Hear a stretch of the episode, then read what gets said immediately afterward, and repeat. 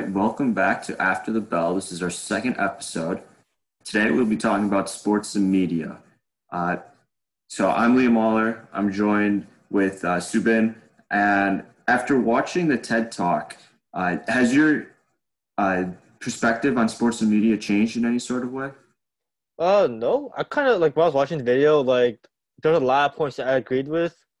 Uh, especially the one when we were talking about like how sports, like if it's like scheduling our our um plans around the sport, because like especially on Sundays, um, because I go to church every Sunday, so like if there's an Eagles game, I can't watch it, but I follow it on my phone, or like if it, but it's at night, then I can go home and watch it. But especially for like other sports like baseball or hockey or any like any other Philly sport that I follow, like I try to like um like watch it like a little bit during the day, or even on the week weekdays. Uh, like I try to like uh match my like play my schedule out so I can come home in time to watch the game or not. Yeah. Yeah, that, that's definitely a good point you bring up there. Uh, because before starting this video, I never even thought of how much my life is scheduled around sports. Yeah. Um, but it seems like every night I have to be done with homework and stuff like that by six thirty. Yeah. And watch the latest NBA game. And then you talking about football on Sundays, it feels like for the average American, their week revolves around Sunday. Yeah.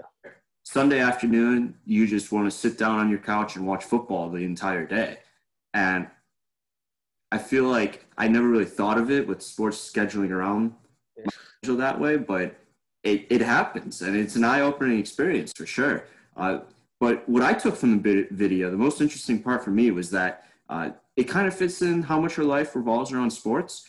But when he said, like, if you look at a newspaper, how much of it is actual news and how much of it is sports. Because yeah. uh, I know for my local newspaper back home, uh, they even have their own sports newspaper for it. Oh, really? Newspaper, oh.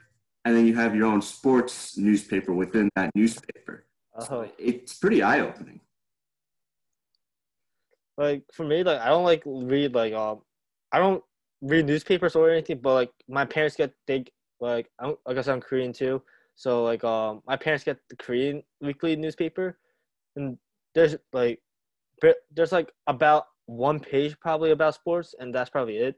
Everything's all about like current events here than current events in Korea. So like I like it's different in Korea, guess, but like yeah, the newspaper I get like I sometimes read it and it's just one page sports. Yeah.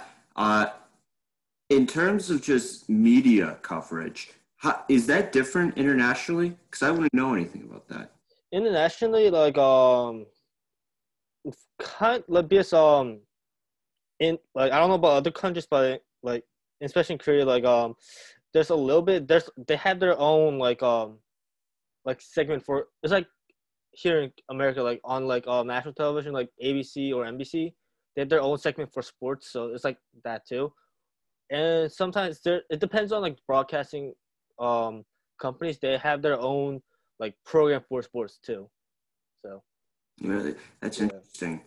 Um so i want to get into american sports and how we as sports fans identify with the team and how the media kind of shapes that. Yeah. So i don't know are you an eagles fan yeah i'm, I'm a philly fan all around okay yeah. okay I, I am not i'm uh, a green bay packers fan uh, I think I can take some of the values and okay. the Eagles. But in terms of, for my example, being a Green Bay Packers fan, we're a small market team and the media perceives it that way. Yeah. And so it's kind of like a hardworking, blue collar sort of feel, community feel to game days. And I kind of like to bring that into my everyday routine.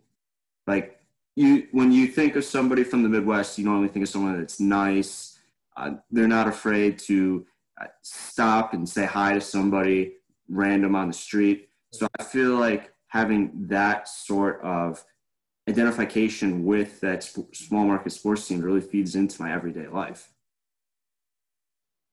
Yeah, I can see that. I can definitely see that.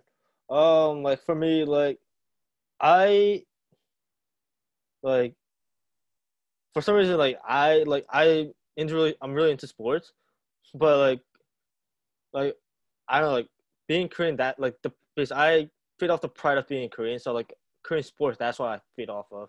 That's why. So like I follow like I enjoy um every sport here, but I follow like Korean players are all around the country.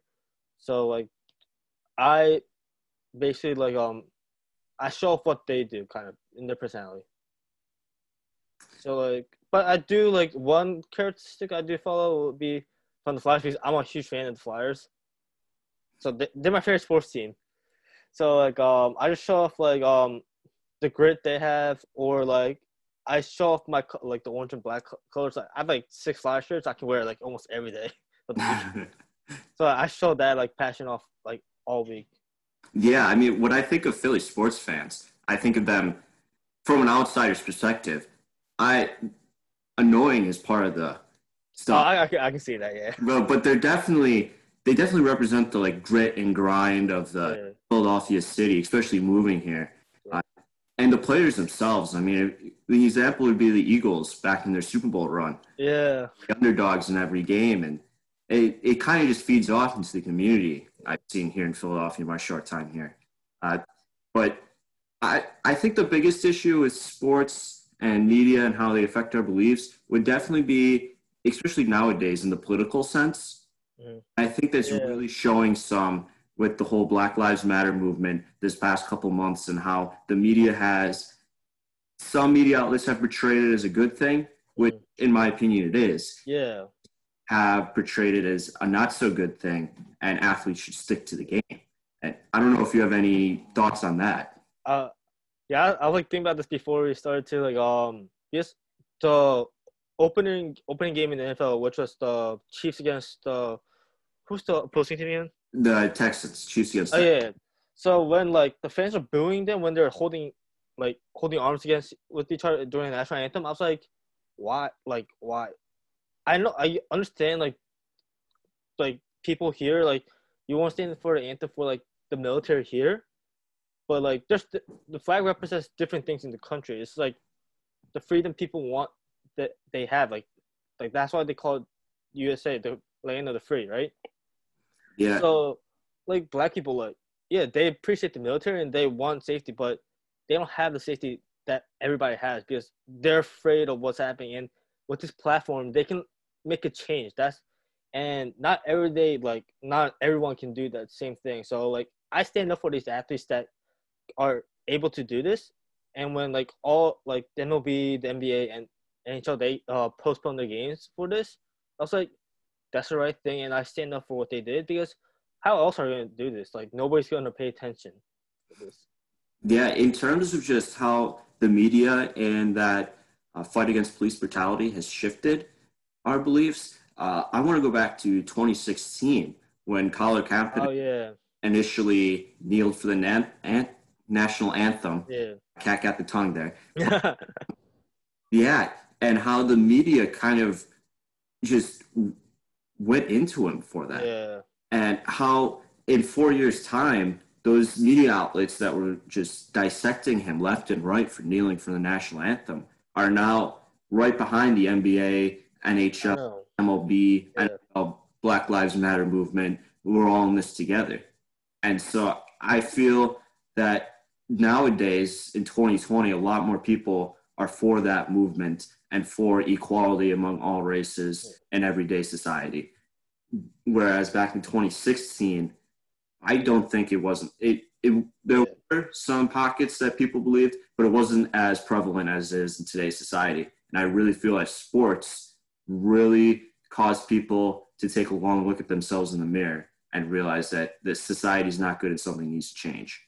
Definitely. Because like during when that first happened, like I didn't mind it. Like if he like he wants to do something that bring change for uh, like his people too, like let him do it. Don't like if you if you don't like it, then just um like either think about why is he doing it and think about like if you're also like for like um the people that don't like it, what then like what do you think they're there's a reason they're doing it so what don't you think do you need to like reflect on that too like or think about their their uh, perspective like i see on like um like social media like how people are coming like um like you're defending a, a criminal like it's not that you're defending a criminal. You want you don't want things to happen because like the people, yeah, they had like past like history, but they didn't deserve like to get treated like that. Like George Floyd, like he like he didn't need to like be knelt on for that long, or like uh Breonna Taylor, like she didn't have to get shot like that either. So like the players defending them, like you're not defending a criminal. They're just saying we don't want to see this or um see any more like horrible um tragedies like this. That's why I think it's a good thing by like the players to like um show that we're not standing up for this anymore and we don't want to see this anymore. Yeah, and uh, just just before we wrap up here, we see how much uh, sports and media are intertwined and how it has influenced society today. Um, do you have any idea of how, like, future in future years, how sports and media will continue to intertwine society and sports together? I think um in the future there'll be a lot like a lot more things happening because especially after this year like I don't it's not gonna die down it's gonna grow more and I feel like uh with a lot of events that will happen like especially maybe like next year in the, in the, hopefully they might have the Olympics I don't know yet like depending on the situation of Corona like I feel like during that time that's gonna it's gonna grow bigger during that time. Yeah, I agree with you that uh, I think sports are going to continue to become a bigger platform for politics and injustices going on in this country. Uh, so that wraps up episode two of After the Bell we'd like to thank you guys for listening. And thank you guys. Next time. All right.